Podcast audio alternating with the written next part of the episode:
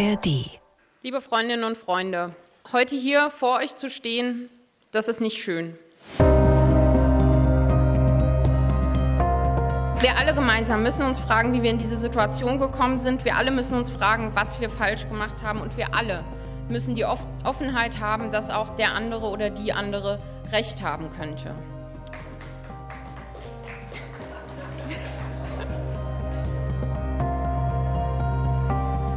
Verhaltenes Klatschen, verschämtes Lachen und mit Nina Stahr eine neue Parteichefin, die mit gesenktem Haupt ihr Amt antritt. Damit herzlich willkommen nicht nur bei der rbb24 Spreepolitik, sondern auch mittendrin im Chaos der Berliner Grünen.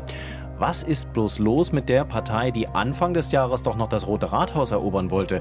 Und wie soll es nun mit Nina Stahr besser werden? Darüber reden wir heute in der Spreepolitik. Und wir sprechen über das Urteil des Bundesverfassungsgerichts nächste Woche.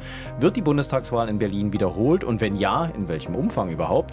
Und wer muss dann politisch zittern? Auch das klären wir auf. Ein kleines bisschen Haushalt machen wir natürlich auch. Der neue Doppelhaushalt für Berlin wurde ja diese Woche final beschlossen. Aber keine Angst, das wird kein Zahlenhagel dieses Mal. Wer den sucht, der kann sich quasi jede unserer Folgen aus dem November nochmal anhören. Da war immer irgendwas von Haushaltspolitik dabei.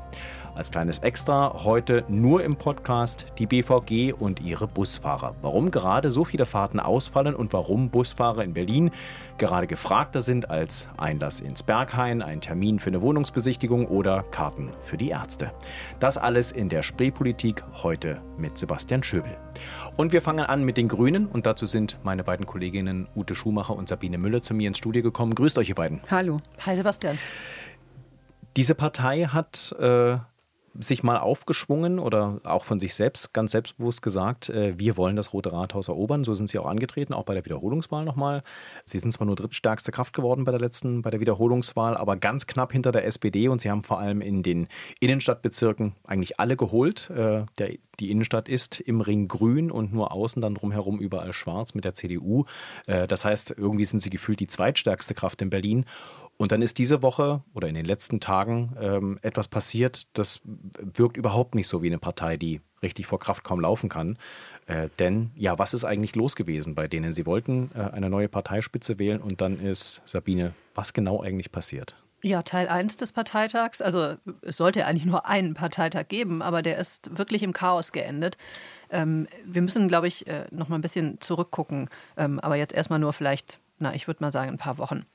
Denn bei den Grünen ist es ja immer so, die haben eine Doppelspitze und es ist immer klar, ein Teil der Doppelspitze kommt aus dem linken Parteiflügel, ein Teil der Doppelspitze kommt aus dem rechten, dem Realo-Lager. Und eigentlich wollten die beiden, die es bisher gemacht hatten, nämlich Susanne Mertens und Filmon Ghirmai, nochmal zusammen antreten. Dann gab es aber eine Realo-interne Vorabstimmung darüber, wer das für die Realos machen soll. Und da wurde Susanne Mertens eben nicht mehr aufgestellt, sondern eine Frau namens Tanja Prinz aus Tempelhof-Schöneberg, wo viele gesagt haben, ja, Namen haben wir vielleicht schon mal gehört, aber auch nicht Hurra geschrien haben. Und je weiter wir dann auf diesen Parteitag zukamen, desto klarer wurde, viele sind nicht zufrieden mit dieser Vorauswahl, die die Realos da getroffen haben. Und spätestens am Vorabend des Parteitags war relativ klar, die Frau hat eigentlich keine Chance, gewählt zu werden, weil da haben nämlich 9 der 12 Kreisverbände in Berlin der Grünen haben einen offenen Brief unterschrieben, wo sie zwar nicht den Namen Tanja Prinz genannt haben, aber eine ganz wichtige Unterstützergruppe von ihr so dezidiert scharf angegriffen haben und so klar gesagt haben, also wir müssen hier morgen eine wichtige Richtungsentscheidung treffen, dass relativ klar war, das war eine Wahlempfehlung gegen Tanja Prinz und das eigentlich schon, als dieser Parteitag losging, relativ klar war, die Frau kann keine Mehrheit kriegen. Und der Ton war ja auch ziemlich rau. Da war von Einschüchterungen die Rede. Es war davon die Rede, dass die Unterstützer, glaube ich, von Frau Prinz parteiintern quasi den Laden versucht haben aufzumischen. Was genau weiß man da überhaupt drüber? Was ist da dran? Also diese Gruppe, um die es da geht, die heißen Grams, Grüne, Real, Mitte, also kommt schon ganz jung und modern daher. Mit Ad-Zeichen. Mit Ad-Zeichen, genau. Ich habe jetzt auch öfter gehört, das sind so die jungen Wilden ein bisschen, die erst vor ein paar Jahren eingetreten sind. Junge Leute, die sagen, wir wollen das Ganze irgendwie professioneller machen, die auch zum Beispiel überhaupt nichts damit anfangen können, wenn es bei Parteitagen Anträge gibt, wo drauf steht oder drin steht, wir wollen die Polizei entnazifizieren oder wir wollen gleich ganz weg mit der Schuldenbremse. Sie sagen, man muss da irgendwie pragmatischer rangehen und sozusagen ganz realistische Politik machen. Und dieser Gruppierung würde halt in diesem offenen Brief vorgeworfen, ja genau, da wurden Mitglieder eingeschüchtert, unter Druck gesetzt, die säen Misstrauen, die verhalten sich überhaupt nicht so, wie man sich als grüne Partei intern anständig zu verhalten hat. Diese Gruppe redet bisher relativ wenig, öffentlich zumindest. Aber sie haben gesagt, das sind haltlose Vorwürfe, das stimmt alles so nicht. Aber die Vorwürfe stehen im Raum. Es gibt jetzt nach Parteitag Teil 2 von der neuen Spitze das Versprechen, wir gucken uns das an und wir reden darüber und wir wollen das aufklären. Aber das steht im Moment immer noch so im Raum. Und Ute, bevor wir noch ein bisschen auf Tanja Prinz und vor allem dann eben Frau Nina Stahr eingehen, die ja nun den Laden irgendwie aus dem Dreck reißen soll. Du bist jetzt schon sehr lange dabei, hast die Grünen auch schon lange beobachtet in Berlin. Waren die schon mal in so einer Situation? Ist das für die Partei vielleicht normal, dass sie immer mal wieder in so ein kleines Chaos verfallen? Naja, die Grünen haben ja Flügelkämpfe, also über all die Jahre ihrer Existenz, sehr regelmäßig durchlebt und durchlitten. Dass es schon nicht so ungewöhnlich. Ungewöhnlich ist, dass es innerhalb eines Flügels passiert, denn das ist ja jetzt der Unterschied, dass es innerhalb des Realo-Lagers da Streitereien gibt. Und so wie Sabine das gerade erzählt, ich könnte mir vorstellen, ein Punkt, also der sagt ja auch, die reden nicht so viel nach außen, aber das, was beschrieben wird, mir scheint es so, dass es wirklich eine Gruppe ist, die eben wirklich relativ kurz dabei ist und mit den Gepflogenheiten der Grünen, wo ein essentieller Baustein ist, es wird sehr viel und sehr lange geredet, bevor irgendeine Entscheidung getroffen wird. Die Grünen, jeder Couleur, manche verdrehen auch selber durchaus die Augen, aber sie sagen, das ist unser Weg, das muss so sein. Und wenn damit da jemand gehört wird und genau, Respekt. Und einbezogen und Respekt und so. Und dann eben man zu einer Entscheidung kommt, das ist ihr Weg. Und Neue können da schon mal, glaube ich, anecken. Ja. Wobei ich, also nach allem, was ich höre, eben aus diesem Graham-Lager, es wurde gesprochen. Es wurde gesagt, Tanja Prinz ist ja jetzt also unsere Kandidatin dafür. Und die einen sagen, es habe richtige Zusagen der Linken gegeben, dass man sie mitwählen wird. Aus Kreisen des linken Flügels höre ich, die haben nie gefragt, ob wir sie mitwählen würden. Und dann haben wir halt auch nichts gesagt dazu. Wenn die dann glauben, dass wir die mitwählen, nach dem Motto, ihr Problem. Also da ist, glaube ich, tatsächlich zu wenig geredet worden. Obwohl nicht da, genau. Obwohl eigentlich alle sagen, man hat miteinander geredet, aber das ist wirklich gründlich schiefgegangen. Vielleicht müssen wir kurz ein paar Begriffe noch aufklären. Ich meine, die Worte Realo-Flügel und linker Flügel, das kann man sich, glaube ich, oder Fundis, das kann man sich ein bisschen vorstellen, was dahinter sich verbirgt. Du hast schon gesagt, Sabine, Realos sind eher so Pragmatiker. Die Fundis, die fundamentalen Grünen sind, glaube ich, eher dann ein bisschen elementarer unterwegs, haben andere Forderungen als die Pragmatiker. Genau, also radikalere Positionen und sind eben nicht so Mainstream-affin wie die Realos. Genau. Und die prallen aber bei den Grünen schon immer aufeinander. Genauso wie sie es ja im Prinzip auch bei den Linken tun. Sie haben es halt in den vergangenen Jahren relativ gut hinbekommen, da einen Ausgleich zu schaffen seit dem letzten großen Knall 2011. Aber ja. Was war damals los?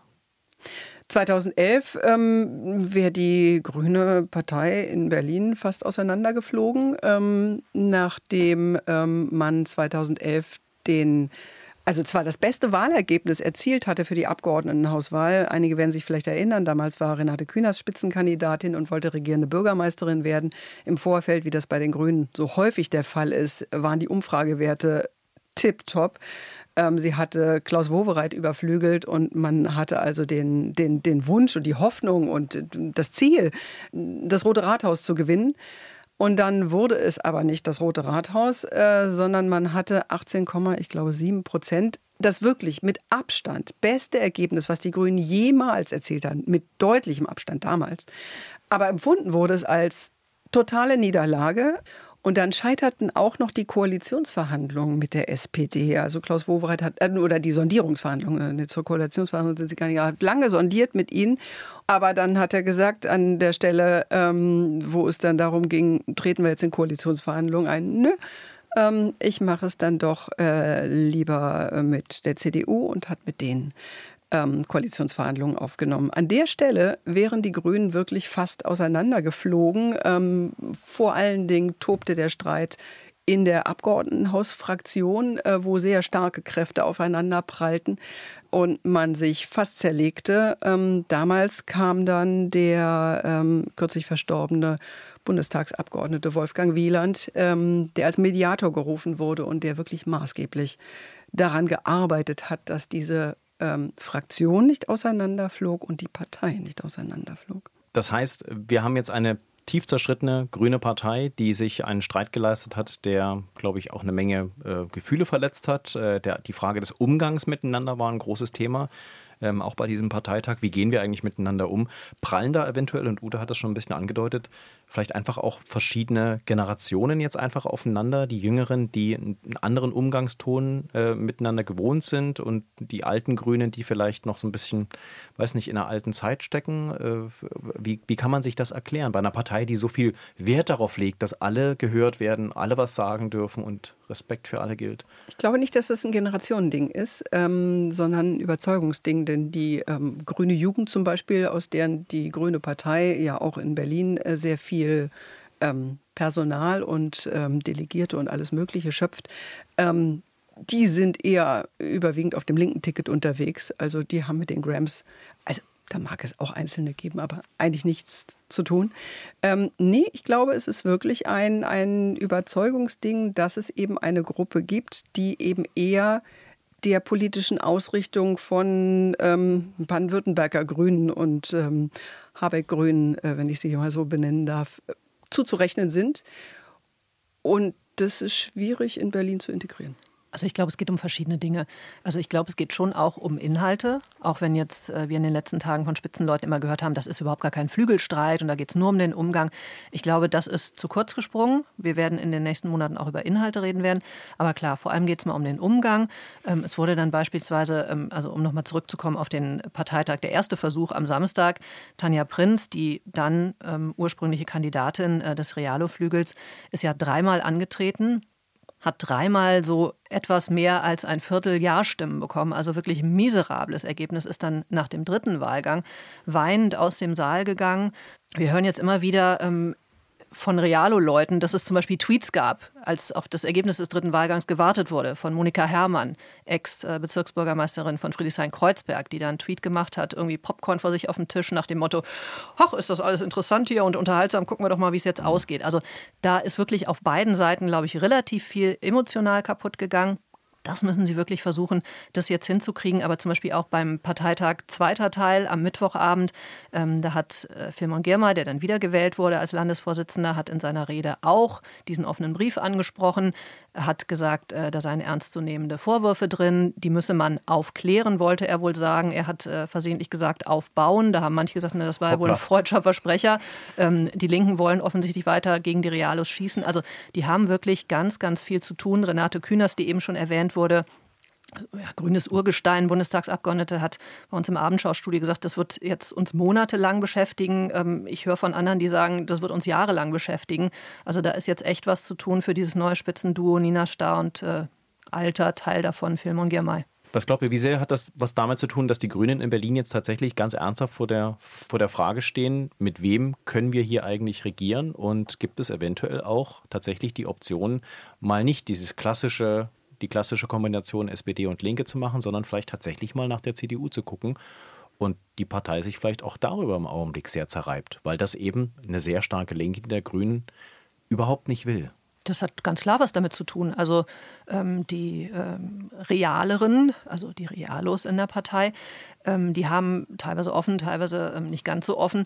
Nach der Wahl schon waren die nicht ganz so zufrieden damit, dass zwar sondiert wurde in alle Richtungen, aber eigentlich relativ klar gesagt wurde, naja, also Rot-Grün-Rot würden wir schon gern weitermachen.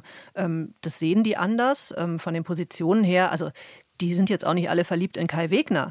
Aber sehen, glaube ich, schon auch, wie der sich gewandelt hat, ob man ihm das abnehmen kann. Sagen manche Grüne, ist eine ganz andere Frage. Aber die wollen sich diese Option gerne offen halten. Und diese Fixierung, immer nur nach links zu gucken, das ist denen eben zu wenig. auch weil es darum geht, dürfen wir mitregieren, wie kommen wir ins Rote Rathaus rein. Abschließend die Frage, wir haben schon ein bisschen über Nina Stahr gesprochen, sie war schon mal Partei-Co-Chefin, sie ist jetzt im Augenblick im Bundestag, sie will den Job ja eigentlich gar nicht so wahnsinnig lange machen, ist jetzt auf die letzten Meter rausgeholt worden, aus dem Hut gezaubert worden. Und dann steht uns ja eine Bundestagswahlwiederholung ins Haus. Wie sicher sitzt denn Nina Stahr eigentlich im Sattel? Denn bei den Grünen ist ja immer auch die Frage. In welchem Sattel jetzt? Naja, erstmal im Sattel, sowohl im Bundestag als auch dann eben als Parteivorsitzende. Denn eigentlich nach den Statuten der Grünen darf sie nicht, ich sag mal, Mandatsträgerin sein und gleichzeitig in der Partei quasi den Vorsitz haben. Genau, wobei sie nicht die erste ist, die so Übergangszeiten hatte. Also da gab es schon verschiedene Parteivorsitzende, also Daniel Wesener, Bettina Jarasch, meine ich auch. Also auch Stahr selber, und Werner Graf. Genau. Aber dazu vielleicht kurz, weil das habe ich nämlich bei den Grünen auch nochmal gefragt, ist völlig richtig, dass es nicht das erste Mal ist, dass es so eine Übergangszeit gibt.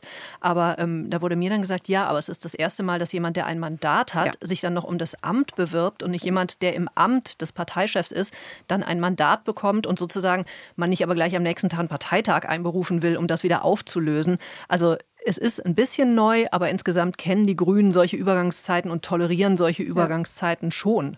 Genau, aber es ist insofern eben anders, genau. Na, bei Nina Stahr ist es ja im Moment so, sie ist Bundestagsabgeordnete, sie ist quasi von der Liste die letzte gewesen, die aus der Berliner Gruppe in den Bundestag eingezogen ist. Nun wird am 19.12. das Bundesverfassungsgericht entscheiden, wie diese Bundestagswahl von 2021 wiederholt werden muss.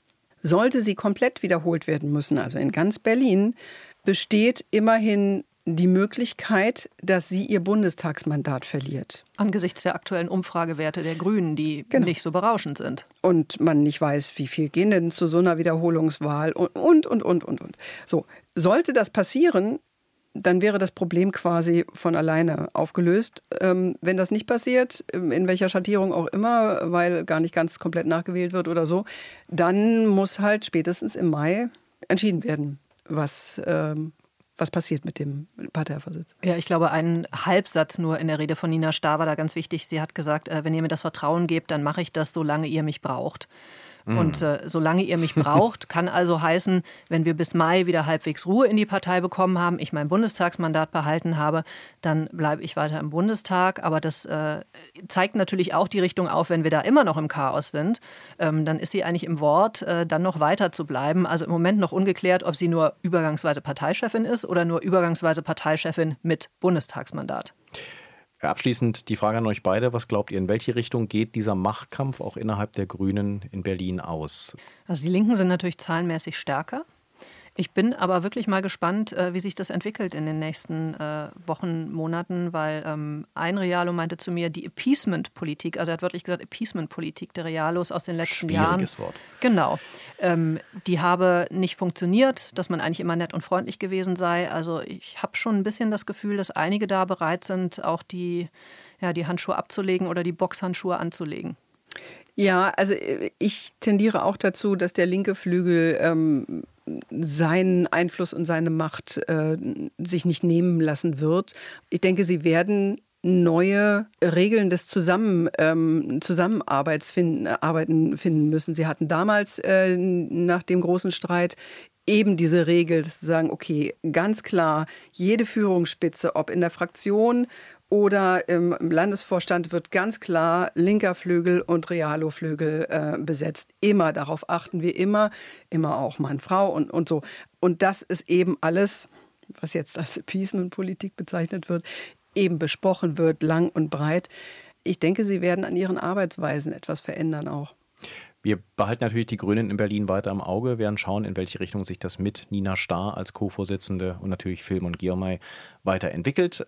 Euch beiden danke, Sabine Müller, Ute Schumacher, für die Einschätzungen und die Auswirkungen der Bundestagswahlwiederholung in Berlin werden wir gleich nochmal im Detail besprechen, denn es sind natürlich nicht nur die Grünen, nicht nur Frau Stahr, die da zittern müssen. Aber erstmal müssen wir erklären, was wir überhaupt wiederholungswählen dürfen. Ich danke euch. Danke dir.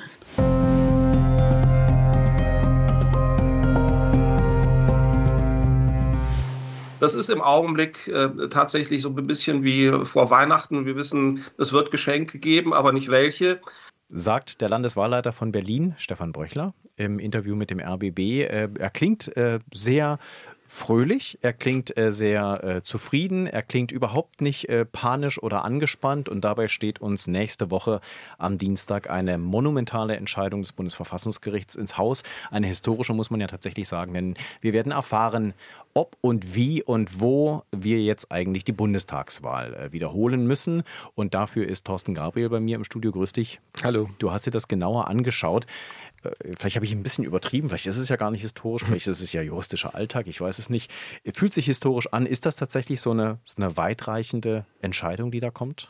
Naja, jein. Also ich meine, mit Wahlwiederholung haben wir in Berlin ja schon so unsere Erfahrung gesammelt. Also die Abgeordnetenhauswahl, die haben wir ja nun schon im Februar dieses Jahres einmal komplett wiederholt beim Bundestag. Das kommt schon immer wieder mal vor, dass auch mal irgendwo in irgendeiner Ecke der Republik mal nochmal ein Wahlkreis nachgewählt werden muss. Dass es so umfangreich werden könnte, wie es jetzt ausschaut, das ist dann doch eher selten der Fall. Trotz allem muss man sagen, die Auswirkungen dürften vermutlich sich eher in Grenzen halten. Also das hat mir auch Stefan Bröchler, den du jetzt gerade eben schon in Ausschnitten zitiert hast, mit dem hatte ich geredet, und der Landeswahlleiter gesagt, das wird jetzt an der Ampelkoalition nichts ändern. Also ich meine, in Berlin wussten wir, nach der Wahlwiederholung gab es einen neuen Senat, eine neue Regierung. Das ist im Bund jetzt nicht zu erwarten. Berlin hat 29 Sitze, glaube ich, im Moment von... jetzt korrigiere mich, 700 Mandaten im Bundestag. Ja, genau, roundabout, irgendwas, genau. So roundabout. Also da merkt man schon, die Berliner mögen vielleicht aufmuskeln, aber das hat letztlich wenig Folgen. Also keine ganz so historische Entscheidung, ist jetzt für mich ein bisschen gefühlt, um im Bild von Stefan Bröchler zu bleiben, als würde ich meinem Sohn versuchen zu erklären, es wird Lego Star Wars geben, aber es ist nicht so groß, wie du glaubst, dass es sein wird. Ja, könnte man etwas so sagen. Ich musste auch schmunzeln, als er dieses Bild, was du eben eingespielt hast, verwendete, von wegen, es ist wie vor Weihnachten, es wird Geschenke geben, aber man weiß nicht welche. Ich habe dann so gedacht, wunderbar, gleich einen Marker gesetzt, das ist ein guter Einstieg in meinen Text oder auch in meinen Beitrag. Hab dann aber weiter getextet und gesagt, okay, so könnte man es auch sagen. Vielleicht passt das Bild, so dieses überkommene Bild des Weihnachtsmanns, der, bei dem man nicht genau weiß, bringt er Geschenke oder holt er die Rute raus, dann doch ein bisschen besser. Ja. Weil, also so richtig Wohlfühlgeschenk dürfte es dann doch nicht werden. Also kein Lego Star Wars, sondern eher ein paar Socken für alle. Ja, ganz genau. Dann lass uns über die Auswirkungen dieser sehr wahrscheinlichen Wahlwiederholung sprechen. Nur ganz kurz, auch dazu hast du ja Stefan Bröchler gefragt. Ja. Es klingt jetzt nicht so, als würde er dann nächste Woche damit rechnen, dass das Verfassungsgericht vielleicht sagt, war ein Scherz, doch keine Wiederholung. Genau, also das ist die Variante, das sagt nicht nur Stefan Bröchler, das hört man auch aus dem Umfeld des Verfassungsgerichts, die man vermutlich ausschließen kann. Also dass zum Beispiel das Gericht sagt, ja, wir erklären den Beschluss des Bundestages, dass die Wahl wiederholt werden muss, für rechtswidrig, weil es Formfehler gab, aber wir überweisen es an den Bundestag zurück, mach mal einen neuen Beschluss.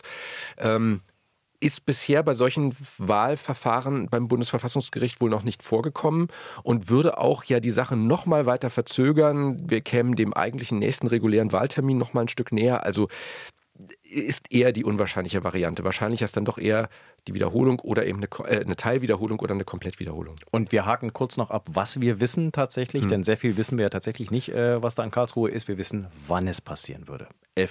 Februar. Ja, vermutlich würde es der 11. Februar werden, einfach weil das Gesetz vorsieht, dass wenn das Bundesverfassungsgericht eine Entscheidung gefällt hat, dann bleiben dem betreffenden Bundesland genau oder der Kommune genau 60 Tage Zeit. Und wenn man das rechnet, dann ist der letzte Sonntag, der möglich wäre in diesem Zeitraum von 60 Tagen, das ist ja nun wirklich knapp bemessen, noch dazu, wenn eben die Weihnachtstage mit drin sind, dann wäre das genau der 11. Februar, ein, sagen wir mal, jetzt nur so semi-glücklicher Termin, weil der Sonntag ist, an dem die Leute vielleicht auch noch aus den Winterferien zurückkommen.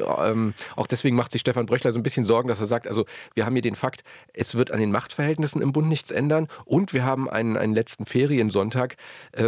Er hofft darauf, dass die Leute so ihre demokratische Verpflichtung fühlen und dann doch zur Wahl gehen. Weil sonst könnte es in der Tat auch ein paar Auswirkungen haben, muss man sagen, wenn die Wahlbeteiligung gering ausfiele. Und die Möglichkeit, dass er halt einfach die Wahl nicht erst wirklich zum letztmöglichen Zeitpunkt durchführt, sondern tatsächlich sagt, okay, dann lass uns das Ding doch einfach 2 Wochen früher machen. Unwahrscheinlich. Ja, das ist unwahrscheinlich, einfach weil Naja, das braucht ja alles ein bisschen Vorlauf. Also wenn man sich in den Parteien umhört, muss man ja auch sagen, die sind auch nur semi-begeistert. Man muss ja immer sagen, Wahlkämpfe sind für alle Beteiligten äußerst kräftezehrend. Wir merken das sogar als Reporter. Das ist immer eine anstrengende Phase. Das ist aber in den Parteien natürlich auch so. Die vielen Ehrenamtlichen, die Plakate hängen und kleben, die an den Wahlständen stehen. Da sind irgendwann die Leute auch mal durch. Das haben sie jetzt gerade schon gehabt im Februar und jetzt dann noch wieder und dann auch noch mal kurz und heftig. Also das heißt, ab Januar dürften ja erst Plakate gehängt werden und wenn dann jetzt noch kürzer gewählt wird, dann würden die sowieso nur für 2 Wochen hängen. Also das wäre dann auch relativ absurd. Ja, es wäre auch wirklich mal schön in Berlin ein Jahr zu beginnen. Ohne Hektik, Panikwahl oder irgendeine andere Form von Krise wäre ganz schön. Dann lass uns noch mal kurz klarstellen, was ist jetzt quasi die Basis von dem, wovon wir ausgehen? Also was genau hat der Bundestag eigentlich beschlossen? Was müsste aus seiner Sicht passieren? Genau, der Bundestag hat sich ja ziemlich schwer getan, muss man sagen, und lange hin und her gerödelt. Es gab eine Empfehlung des Bundeswahlleiters, in bestimmten Wahlkreisen die Wahl zu wiederholen. Dann wurde hin und her geschoben und am Ende kam ein Beschluss raus, dass in 431 Wahllokalen über die ganze Stadt verteilt, in allen Wahlkreisen diese Wahl wiederholt werden sollte. Der Unionsfraktion im Bundestag ging das nicht weit genug, weil sie gesagt hat, da sind auch Wahlkreise gar nicht mehr drin enthalten, die aber der Bundeswahlleiter für kritisch gesehen hat aufgrund vieler Pannen. Und deswegen sind sie halt nach Karlsruhe gezogen und haben das eben angefochten. Und da muss man jetzt eben sehen, folgt das Gericht dem ursprünglichen Antrag oder weitet es ihn aus? Es gibt Leute, die sagen, das Gericht weitet selten aus, sondern schränkt eher ein. Also das heißt, dass in weniger Wahlkreisen gewählt wird. Das muss man alles sehen. Wenn ich vorhin gesagt habe, es wird keine Auswirkungen auf die Machtverhältnisse geben, dann stimmt das zwar, aber natürlich hat es ganz konkrete Auswirkungen auf die Personen, die sich dort zur Wahl stellen. Da haben wir gerade drüber gesprochen. Die Grünen zum Beispiel müssen da zum Beispiel um ihre neue Co-Vorsitzende Nina Stahr zittern. Die ist auf den letzten Metern quasi oder ist auf dem letzten Platz der Liste reingerutscht. Die könnte ihr Mandat verlieren. Genau, also es könnte in der Tat so sein, dass eben Kandidatinnen und Kandidaten, die 2021 reingekommen sind, dann rausfallen, dass andere neu ein Mandat gewinnen. Es kann auch, das ist vor allen Dingen der Fall, wenn es wirklich zu einer Komplettwiederholung kommt, der Fall sein, dass sogar Sitze, die jetzt im Moment noch von Berlinern besetzt werden, an andere Bundesländer gehen, obwohl da gar nicht gewählt wurde. Also Stefan Bröchler, der Landeswahlleiter, sagt, das gesamte Wahlergebnis der Bundestagswahl von 2021 muss nach einer Wiederholungswahl, muss man sagen, man weiß ja nicht, wie es kommt, komplett neu berechnet werden. Und wir wissen, das sind komplizierte Algorithmen, die da angewendet werden, wer wann wo welchen Sitz wie und was bekommt. Und dann kann das eben dazu führen, vor allen Dingen dann, wenn die Wahlbeteiligung in Berlin bei einer Wiederholungswahl gering ausfallen sollte. Man kann das jetzt nicht in Stufen direkt messen, aber es kann sein, dass dann einfach schlichtweg Sitze, Listenplätze an andere Bundesländer fallen. Weil sich insgesamt das Ergebnis halt in marginal verschiebt, aber irgendwo rutscht dann einer noch in einem anderen Bundesland über die Liste noch nach, der jetzt wahrscheinlich nicht mal damit rechnet und dann einen Anruf kriegt. Sozusagen. Du müsstest übrigens nächste Woche im Bundestag und in Berlin verlieren die Leute dann Sitze. Also nicht ganz so trivial das Ganze, aber eher, ich habe manchmal ein bisschen das Gefühl, es hat fast was, es ist fast ein bisschen lustig, spaßig, dem Politikbetrieb bei so einer komplexen Übung zuzuschauen und am Ende, es verändert nicht viel, aber so im kleinen Detail spielen sich da schon durchaus auch Dramen ab. Ja, Dramen würde ich schon sagen. Und man muss es auch ernst nehmen, denn wenn man davon ausgeht, dass diese Demokratie ja davon lebt, dass immer einzelne Menschen in ihrem Wahlkreis für ihre Anhängerinnen und Anhänger etwas bewirken wollen, dann hängt da natürlich dieses dran, dass man sagen kann, da ist eine Kandidatin, da ist ein Kandidat ganz knapp letztes Mal reingekommen, der reibt sich in seinem Wahlkreis auf, nimmt Politik auch ernst und dann fällt er möglicherweise raus. Das sind natürlich, das verändert ja auch die Biografie. Ja. Man muss auch ganz klar dazu sagen, die dramatischsten Auswirkungen könnte das Ganze auf die Linke haben im Bundestag, die ja im Moment schon krisengeschüttelt ist, weil Sarah Wagenknecht und ihre Getreuen die Fraktion verlassen haben und daraufhin der Fraktionsstatus jetzt aufgegeben werden musste. Man muss aber eben dazu sagen, die Linke ist nur im Bundestag, weil sie bei der letzten Wahl 3 Direktmandate bundesweit errungen hat. Dadurch durfte sie mit allen Listenleuten mit einziehen. Wenn sie jetzt eines dieser 2 Direktmandate kam aus Berlin, wenn sie eines von denen verliert, von Gesine Lötzsch oder Gregor Gysi, falls danach gewählt wird, ist sie diesen diesen Anspruch los und damit würden alle Listengewählten rausfallen, auch die Wagenknechts und anderen. Das heißt, auf einmal blieben nur noch zwei oder nur noch einer übrig als fraktionslos. Genau, das wird höchstwahrscheinlich dann, wäre dann Gregor Gysi, weil der sitzt relativ fest im Sattel. Gesine Lötzsch muss sich mehr Sorgen machen, dass sie, ob sie nochmal in den Bundestag einzieht, beziehungsweise ob sie da bleiben kann. So sagen das zumindest die Leute im Moment. Und dann bliebe noch ein Kandidat aus Leipzig übrig, Sören Pellmann, der dort direkt sein Mandat gefunden hat. Der ist halt safe. So, aber das wären dann die, entweder er alleine, falls auch ein Gregor Gysi möglicherweise seinen Wahlkreis verliert, oder eben, genau. Die so Option gibt es, ja. Ganz genau. Also es ist auf jeden Fall wahnsinnig spannend und wir gehen mal jetzt alle davon aus, dass wir zumindest in Teilen dann nächstes Jahr, in einigen Teilen von Berlin dann eben diese Bundestagswahl wiederholen müssen. Völlig bizarr, man stellt sich das dann vor, das ist dann halt so ein Sonntag und dann hat ein Teil der Stadt, kann den Winterurlaub bis zum Sonntagabend durchziehen und der andere Teil muss vorher vielleicht Samstagabend, Sonntagmorgen zurückeilen. Naja, es gibt ja auch die Option der Briefwahl. Also das wird es auch sein. Es könnte sein, dass die Briefwahlquote noch einmal deutlich steigt. Das wird ja immer vom Landeswahlleiter und auch von anderen nicht so gern gesehen, weil sie schon sagen, Demokratie lebt von diesem Stichtag eigentlich und nicht davon, dass man irgendwie mal eben kurz nebenbei irgendwo seine Stimme abgibt. Und weil es natürlich auch mit dem Stichtag ehrlicher ist, weil es wirklich die politische Einstellung zu einem bestimmten Datum abbildet. Das dürfte zum einen der Fall sein. Was sich andere aber auch erhoffen, ist, dass das Bundesverfassungsgericht vielleicht auch nochmal bei der Gelegenheit, und das hat es auch angekündigt, klarer was sagt zum Thema Wahlbeschwerden und auch zum Thema, was sind denn Wahlanfechtungsgründe? Wir haben ja da über fehlende und falsche Stimmzettel geredet, über wie weit darf man eigentlich noch nach 18 Uhr wählen, wenn die Schlange lang ist. Und wenn es dazu mal klare Aussagen gibt, kann das ja auch hilfreich sein für kommende Wahlen.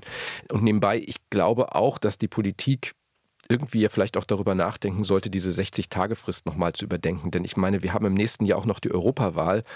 Und es würde ja auch manches dafür sprechen, zu sagen, okay, ja, die Wahl ist vergeigt, das muss schnell geheilt werden, aber ob jetzt im Februar gewählt wird oder, ich weiß nicht ganz genau, Europawahl im Juni, meine ich, bin mir nicht ganz sicher. Ja, genau, ich glaube ja. Ja, das ist dann auch kein großer Unterschied mehr. Es würde Kosten sparen und es würde möglicherweise auch mehr Leute dazu bringen, abzustimmen. Also auch das sind so Gedanken, die möglicherweise in den Herzen mancher Parlamentarier bewegt wird. Ich bin übrigens schwer der Meinung, dass die Politik irgendwie so kleine Incentives dann doch einführen sollte. Für die Leute, die es erwischt, dann im Februar, dass man vielleicht so einen Button bekommt, so einen limitierten Button, den kriegst du nur, wenn du gewählt hast. Und da steht dann irgendwie drauf, ich war dabei, Bundestagswiederholungswahl 2024. Im Merch-Shop der Politik, ja, der Demokratie. Ganz genau, aber ich meine, das wäre ja großartig. Ja, aber so. Ich finde, das ist, also ich meine, das lässt so ein wenig verächtlich über die Wahlberechtigten nachdenken, dass sie sich mit Buttons, also Frage an die Leute da draußen, die uns hören, würden sie wegen eines Buttons, na gut, ich meine, Leute kaufen auch Sachen, weil sie für 9,99 Euro zu haben sind, aber okay. Schreiben Sie uns eine Mail an spreepolitik@rbb-online.de mit der Antwort auf die Frage, falls Sie nächstes Jahr im Februar nochmal den Bundestag wählen dürfen in Ihrem Wahlkreis, würden Sie es eher machen, wenn Sie dafür was kriegen würden. Ein Button, ein Stift, irgendwas Schönes. Nehmen Sie den Kollegen nicht zu ernst. Bitte, bitte. Schreiben Sie uns gern, wie Sie unseren Podcast finden, aber ja, gut. Ich freue mich über jede Mail. Dann, Thorsten hatte übrigens völlig recht, das ist tatsächlich der Juni. Die Europawahl 2024 findet am 9. Juni statt. Das könnt ihr schon mal im Kalender notieren. Dann schauen wir noch schnell auf das andere große Thema diese Woche, der Doppelhaushalt. Wir haben Ihnen die Details in den letzten Folgen der Spreepolitik nahegebracht. Da können Sie auch noch gerne noch mal reinhören, was sind zum Beispiel pauschale Minderausgaben, wo kommt da dieses Loch im Haushalt her, das nicht richtig drinsteht, aber dann am Ende doch existiert und was meint die Opposition mit ihrer Kritik, dass das ein Haushalt der ungedeckten Schecks sei. Das haben wir Ihnen alles in den vorherigen Folgen erklärt. Thorsten, du warst bei dieser sehr, sehr langen Haushaltsdebatte dabei. Lass uns am Ende des, ja auch kurz vor Weihnachten, vielleicht ein bisschen mehr über die Atmosphäre, die Stimmung sprechen. Wie hat sich das angefühlt? Also der Haushalt wird in der Regel ja immer in der letzten Plenarsitzung vor einem Jahresende beraten und beschlossen. Und das ist schon so ein bisschen was Besonderes im Sinne von letzter Schultag vor den Ferien, aber eben dann doch bedeutsamer. Da werden ja nicht irgendwie, wir machen eh nichts mehr, da werden Filme gezeigt, sondern da stehen eben wichtige Sachen an. So haben wir das gestern auch gehabt. Der Doppelhaushalt, es wurde auch der neue RBB-Rundfunkstaatsvertrag beschlossen, neue Bauordnung, also eine Menge Sachen. Also die Tagesordnung ist pickepacke voll bis oben und trotzdem sind alle schon so ein bisschen, das Jahr ist vorbei. In Gedanken ist man dann doch irgendwo in einer Phase, die gerade für Politikerinnen und Politiker dann doch einen Tick ruhiger ausfällt. Also das muss man ja auch immer dazu sagen. Wir neigen ja dazu, uns gerne zu beschweren über, jetzt sage ich doch den Begriff, die da oben, auch wenn das, finde ich, einer Demokratie unangemessen ist. Aber der Workload von Leuten, die in der Politik tätig sind, der ist schon erheblich. Also das muss man sagen. Und da brechen dann eben dann auch dort mal ruhigere Tage an. Aber davor steht eben diese eine Sitzung. Und die ist wichtig. Die ist eben wichtig, weil da geht es wirklich eben um die Milliarden. Und es wurde ja immer gesagt, diesmal 40 Milliarden Euro hat der Haushalt pro Jahr. Wurde mal gesagt, so viel wurde noch nie ausgegeben. Ich dachte mal, 40 Milliarden, sowas habe ich doch schon mal gehört. Und dann habe ich nachgeschaut, ja, wurde auch gesagt. Früher hat man gesagt, 40 Milliarden für beide Haushalte. Und das ist dann in den letzten Jahren eben immer höher geworden. Auch natürlich im letzten Doppelhaushalt nochmal durch Corona und Co. Aber das ist schon ein dicker Batzen Geld. Und wir haben vor 15 Jahren eben noch über die Hälfte gesprochen an Volumen. Unser Haushaltsexperte Jan Menzel hat hier im Podcast immer mal davon gesprochen, dass es quasi der letzte Wohlfühlhaushalt ist. Die finanzielle Lage wird sich anspannen. Also das heißt, ab 2026 wird es dann ernst. Da muss man richtig sparen. Ja, naja, es ist vor allen Dingen so ein bisschen irrational. Also man versucht ja mal gerne mal so Vergleiche anzustellen mit Privathaushalten. Wie würden die haushalten und wirtschaften? Ich glaube, da würde es keiner so machen, wenn er wüsste, in 2 Jahren wird es richtig eng. Na, dann lassen wir es jetzt nochmal krachen und hauen alle Rücklagen, die wir auf dem Konto oder im Sparstrumpf haben, nochmal richtig raus. Genau das hat diese Koalition aber jetzt gemacht. Und deswegen auch muss später dann gespart werden. Ja, natürlich tut sie damit auch Gutes, weil sie irgendwie schaut, dass Dinge, die notwendig sind, auch getan werden müssen. Sie verweist auch immer wieder darauf, dass sie ja quasi einen Haushaltsentwurf erstmal von der Vorgängerregierung übernommen hat. Und wenn man wirklich mit dem Sparen ansetzen will oder schauen will, wo haben wir denn eigentlich noch Reserven, dafür muss man erstmal auch die Senatsverwaltung kennenlernen. Man muss wissen, wem kann ich denn da trauen? Wer sagt mir was Wichtiges? Das muss man ja auch immer sehen. Also wenn jetzt, weiß ich nicht, ein CDU-Senator, eine Senatorin in eine Verwaltung einzieht, die davor lange Zeit von Grünen, vielleicht davor noch von Linken besetzt war, dann prägt sowas ja auch das Haus. Und dann zu wissen, wo muss ich ansetzen? Wem kann ich vertrauen, wenn ich nachfragen will, wo haben wir denn jetzt noch Kapazitäten oder Freiräume und Spielräume im Haushalt? Also das versteht man schon, trotzdem natürlich in der Massivität, wie da nochmal Geld reingepumpt wurde.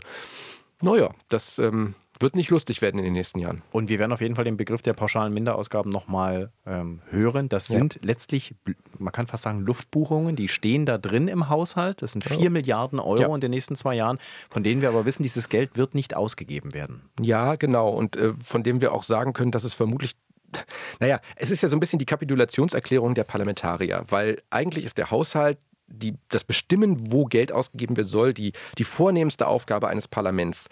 Und wenn das Parlament jetzt aber sagt, da schreiben wir einfach rein pauschal, das müsst ihr einsparen, das muss der Senat, also die Exekutive, die Regierung entscheiden, dann gibt man damit natürlich auch ein bisschen was aus der Hand. Jetzt wird schon gesagt, und wahrscheinlich wird es auch so kommen, dass die Senats- und Bezirksverwaltungen nicht so richtig selber sagen würden, wo sie sich dann beschneiden wollen, was dazu führen wird, dass dann der Finanzsenator einen neuen Nachtragshaushalt, also an bestimmten Stellen nochmal einen neuen Haushalt aufstellen muss, der dann wieder ans Parlament zurückgeht, weil er sagt, also in dem Umfang kann man dann doch nicht selber entscheiden, was ist, sondern da seid ihr nochmal am Zug. Das heißt also, wenn sich jetzt dann zum Beispiel Franziska Giffey, die Wirtschaftssenatorin, am Tag der Haushaltsdebatte dann am Ende des Tages, sehr langen Tages, neben Stefan Evers, den Finanzsenator, stellt, ein schönes Selfie macht für Instagram und die beiden lächeln, er lächelt weniger als sie. Ich habe dann sofort gedacht, na, da weiß eine ganz genau, an wen sie sich jetzt ranschmeißen muss, weil Stefan Evers, der sollte besser auf deiner Freundesliste stehen in den nächsten Monaten. Genau, also der Finanzsenator ist, das muss man so sehen, das kann man ja auch im Bund so sehen. Also ich meine, wir kennen die Querelen der Ampelregierung und wofür gibt es Geld, wofür nicht? Aha, Herr Lindner von der FDP sitzt, das werden manche von Grünen und SPD auch schon bereut haben, sitzt auf dem Geld. Das ist nicht ganz unwichtig. Und in Berlin heißt der Lindner Stefan Evers, ja. Dann, Thorsten, behalten wir das auf jeden Fall im Auge. Ich danke dir erstmal für die Einschätzungen. Dann schauen wir einfach, dass wir uns dann mal anschauen, wo Herr Evers den Rotstift ansetzt. Sehr gerne. Ciao. Ciao. Wir haben nun seit 14 Monaten ein reduziertes Angebot im Busbereich gehabt. 6% unter dem, was halt auch vertraglich vereinbart ist. Wir haben das plastisch gemacht, indem man sich nur vorstellen muss, dass eben durch diesen Fahrplanwechsel oder die Kürzung eben im Prinzip fast der gesamte Busverkehr eines durchschnittlichen Berliner Stadtbezirkes nicht mehr da ist. Sagte Verkehrssenatorin Manja Schreiner von der CDU diese Woche im Verkehrsausschuss des Abgeordnetenhauses. Eine harte Kritik an der BVG also, denn die muss bekanntlich den Fahrplan gerade ausdünnen. Und BVG-Vorstand Rolf Erfurt konnte da erstmal nur eines antworten. Das schmerzt uns persönlich auch sehr, dass wir da momentan nicht die volle Leistung bringen können. Und da entschuldigen wir uns auch bei unseren Fahrgästen und den Besuchern dieser Stadt, dass wir da nicht das Angebot geben können, was wir eigentlich versprochen haben und was wir auch gerne geben möchten. Aber warum ist das so? Zu viele kranke Mitarbeitende? Ja, auch das. Bis zu 8% der BVG-Mitarbeitenden liegen gerade flach. Gute Besserung an dieser Stelle. Aber das ist es eben nicht nur. Erst recht nicht bei den Busfahrern, sagt einer von ihnen, Matthias Kurek. Seit 16 Jahren BVG-Busfahrer, Gewerkschafter und einer der ersten Gäste unseres nagelneuen RBB-Formats Politik und Wir. Wir zeichnen da gerade schon Pilotsendungen auf, aber alles nur intern. Zu sehen gibt es Politik und Wir erst Ende Januar im RBB-Fernsehen und auf der Videoplattform Twitch. Aber was uns Busfahrer Matthias Kurek diese Woche erzählt hat, das fand ich so spannend, das wollte ich Ihnen nicht vorenthalten. Also, warum fehlen der BVG gerade so viele Fahrer? Ganz einfach, sagt Matthias Kurek. Es sind am Ende die Arbeitsbedingungen. Bezahlung mal monetär völlig sekundär. Es sind am Ende tatsächlich die Arbeitsbedingungen. Und wenn sich das nicht ändert, werden wir tatsächlich die Leute nicht halten können. Die sind so schnell weg, die verdampfen einfach. Es seien eben nicht nur die leider alltäglichen Pöbeleien und zum Teil sogar Angriffe durch Fahrgäste. Es gehe schon damit los, so Kurek, dass Busfahrer am Ende ihrer Fahrten teilweise Pause machen müssen, wo es gar kein Klo für sie gibt. Dazu kommt der Schichtdienst, der bei der BVG eben noch ziemlich unflexibel geregelt sei. Und dann natürlich auch die fehlenden Wohnungen in Berlin.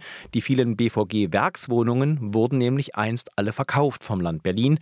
Und jetzt merkt man, im Kampf um neue Arbeitskräfte ist das ein echter Nachteil, dass man da nichts bieten kann als Unternehmen. Und der Arbeitsmarkt für Busfahrer ist leer. Es gibt kaum noch welche ohne Job, was zu einer aberwitzigen Situation führt, hat bei Politik und Wir der CDU-Verkehrsexperte Johannes Kraft erzählt. Da finden wirklich in Größenordnung, man glaubt es gar nicht, Abwerbeversuche statt. Da warten Recruiter quasi von privaten Unternehmen an Bushaltestellen, sprechen die Busfahrer an und sagen, so, wir werben euch ab, ihr habt keinen Schichtdienst, ihr kriegt ein bisschen mehr Geld, so, habt mehr Flexibilität. Ist natürlich auch ein Riesenproblem. Aber das ist sozusagen die Marktlage, ne, der Fachkräftemangel. Und das hat übrigens auch damit zu tun, dass ganz, ganz viel Schienenersatzverkehr gefahren wird. Und zwar nicht nur in Berlin, sondern im Prinzip in komplett Deutschland. Und dadurch ist es der BVG auch nicht möglich, externe Busse einzukaufen, was man ja tun könnte. Also, aber es gibt auf dem Markt einfach niemanden, der dann diese Leistung übernehmen kann. Diese Abwerbeversuche an Bushaltestellen, das bestätigt die BVG übrigens ganz offen und weiß, verhindern kann sie das nicht. Was übrigens auch an den Marktpreisen für Busfahrer liegt. Wir lassen das mal BVG-Vorstand Rolf Erfurt vorrechnen, was der Zukauf von Bussen und Fahrern kostet.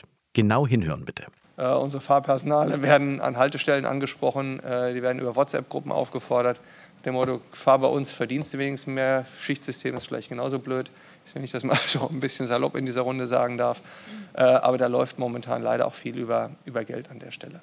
250 € pro Stunde. Bei einer 8-Stunden-Schicht sind das 2.000 € für einen Fahrer mit seinem Bus. So, und davon braucht man ja nicht nur einen, sondern viele. Es fährt ja alle 10 bis 20 Minuten ein Bus, auch beim Schienenersatzverkehr. Die BVG verspricht jetzt besser zu werden, will die Schichten arbeitnehmerfreundlicher machen, Fahrzeiten verkürzen, Klohäuschen bauen und ganz, ganz viel einstellen. Allein in diesem Jahr sind es 1.700 Leute. Und nächstes Jahr soll es 800 Ausbildungsplätze geben. BVG-Mitarbeiter bekommen sogar 2.500 € Prämie für jeden, den sie zur BVG locken. Und bei Werbeevents auf Busbahnhöfen darf man selber Busfahren ausprobieren. Und am Ende wartet auch gleich der Betriebsarzt für die Tauglichkeitsprüfung. Das heißt, wenn man will, kann man da mit einem Arbeitsvertrag vom Hof gehen. Trotzdem bleibt es ein harter Wettbewerb um den Busfahrernachwuchs. So hart, dass BVG-Vorstand Rolf Erfurt schon von regelrecht futuristischen Lösungen träumt. Bis so ein vollautonomer Bus in dieser Stadt fährt, ich glaube, das dauert bestimmt noch eine Dekade. Aber es gibt ein Thema, wo wir sehr eng auch mit der Industrie zusammenarbeiten, das Thema Platooning. Es fährt ein Bus vorne weg und es fährt einer oder ein zweiter eben teilautonom hinterher. würde uns wahnsinnig helfen. Wir haben eine Riesenkomplexität in der Flotte zwischen Doppeldeckern, kleinen Fahrzeugen, Gelenkbussen. Jetzt stelle man sich vor, morgens und abends in Hauptverkehrszeiten fährt ein Fahrzeug vorne weg, es fährt an die Haltestelle, zwei sind hinten sozusagen im Schlepptau, fahren dann ran und dann fährt der Konvoi weiter und nach 9 Uhr fahren sie zwei Fahrzeuge an den Straßenrand und koppeln die nachmittags wieder ein. Das sind Überlegungen, wo wir gerade mit der Industrie dran sind. Das sind nicht nur wir, das sind auch andere Verkehrsbetriebe, um diese Themen weiterzutreiben. Ist teilautonomes Fahren, auch das würde uns ein Stück helfen, Komplexität aus dem Geschäft rauszunehmen und perspektivisch auch den Personalbedarf zu senken. Naja. Also bis es so weit ist, falls Sie sich gerade unwohl fühlen in Ihrem Job oder einfach einen Tapetenwechsel brauchen, die BVG würde sicherlich gerne mal mit Ihnen reden.